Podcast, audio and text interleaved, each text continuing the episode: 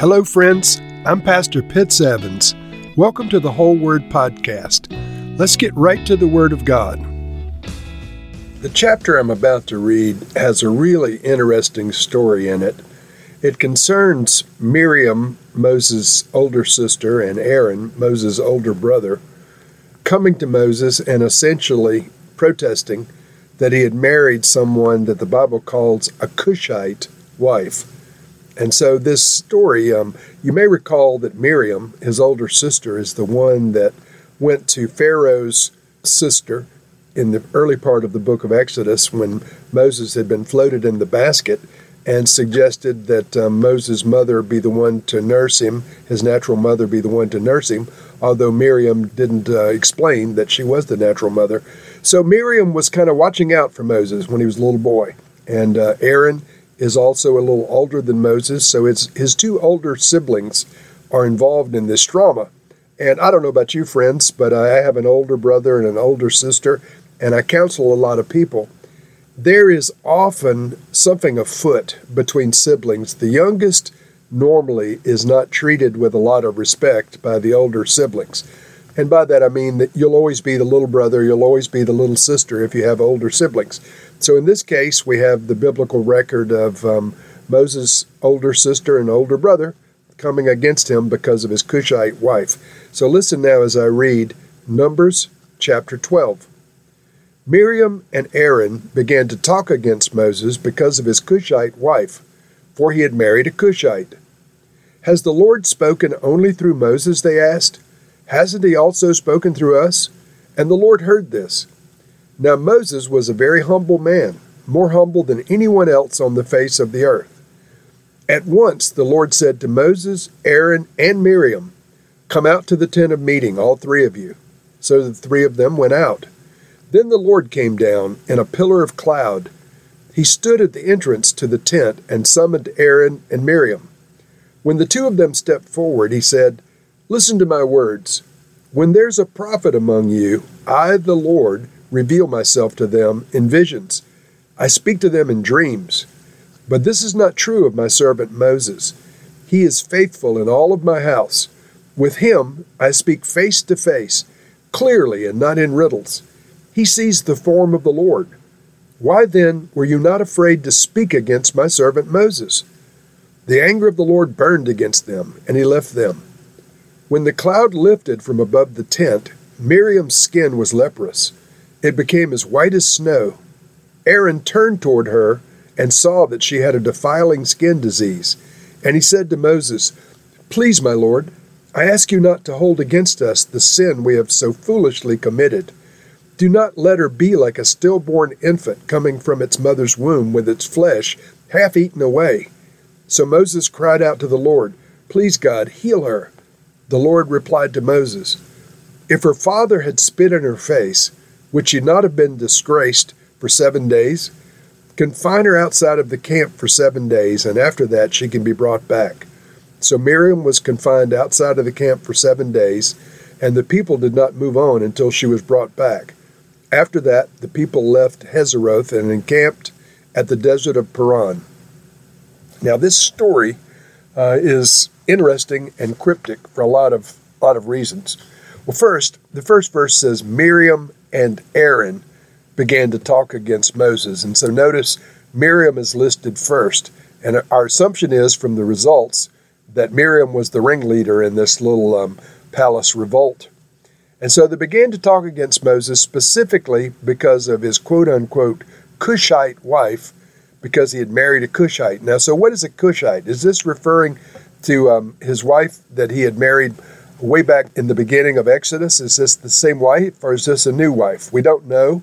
Um, commentators have various opinions on who this woman was, whether she was a second wife, whether Moses' first wife was also considered to be a Cushite. Some scholars say that as well. But the term Cushite could imply that she was from the area of Africa known as Cush, and therefore she was a more black woman than Semitic looking woman. And so it could have been some racial implications in this. They didn't like the fact that he had married a non Semitic looking woman. Perhaps they felt that they could use this as a wedge against Moses because he had somehow married outside of the approved group. But whatever the case, they came against Moses and they used this as an excuse to come against him.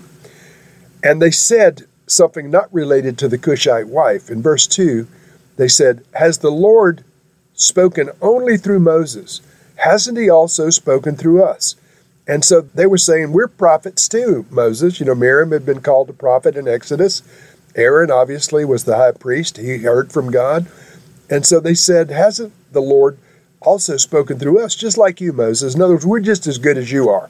Why do you think that you, um, uh, you should be the leader? Besides that, this is not in the text, we're your older brother and sister.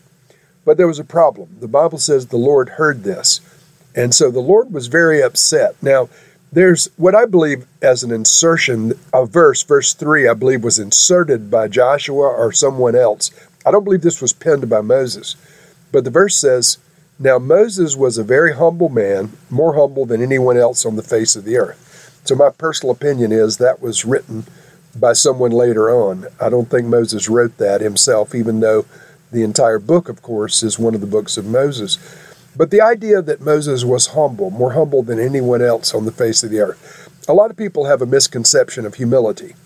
He was humble in the traditional sense, but biblically, this word means power under control.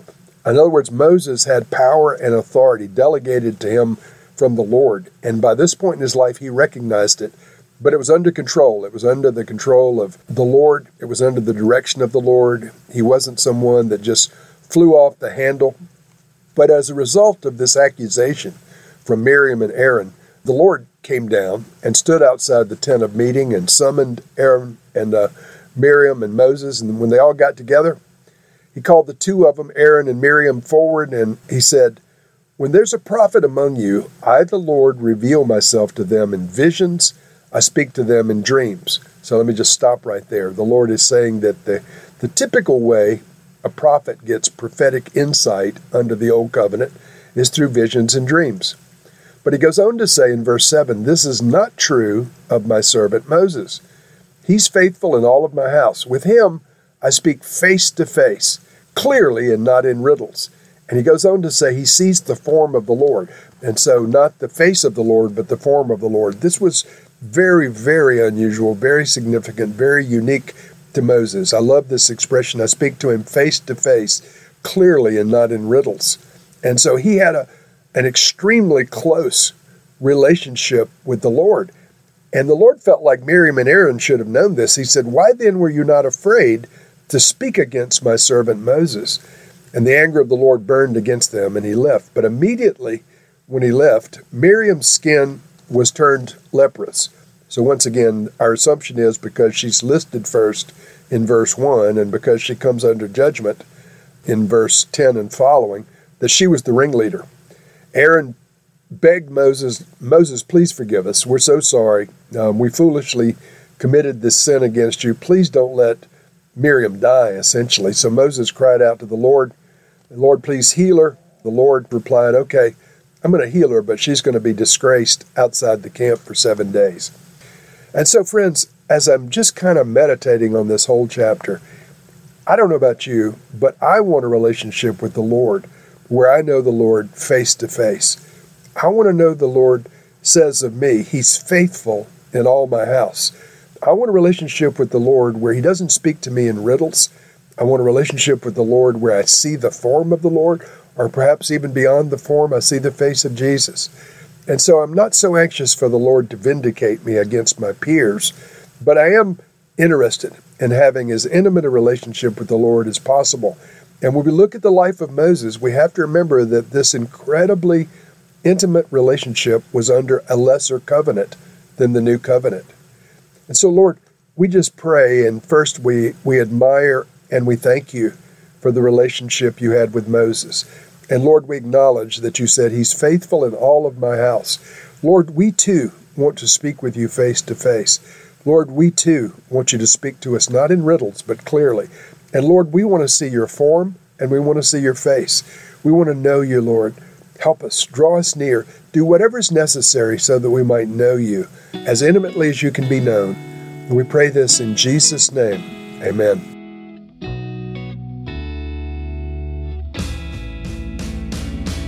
Thank you for listening to this episode of The Whole Word. It was brought to you by Whole Word Fellowship and the Northern Virginia House of Prayer. If you were encouraged, please share our podcast with your friends. We'd also appreciate it if you'd hit subscribe in your favorite podcast app and take a few moments to write a review.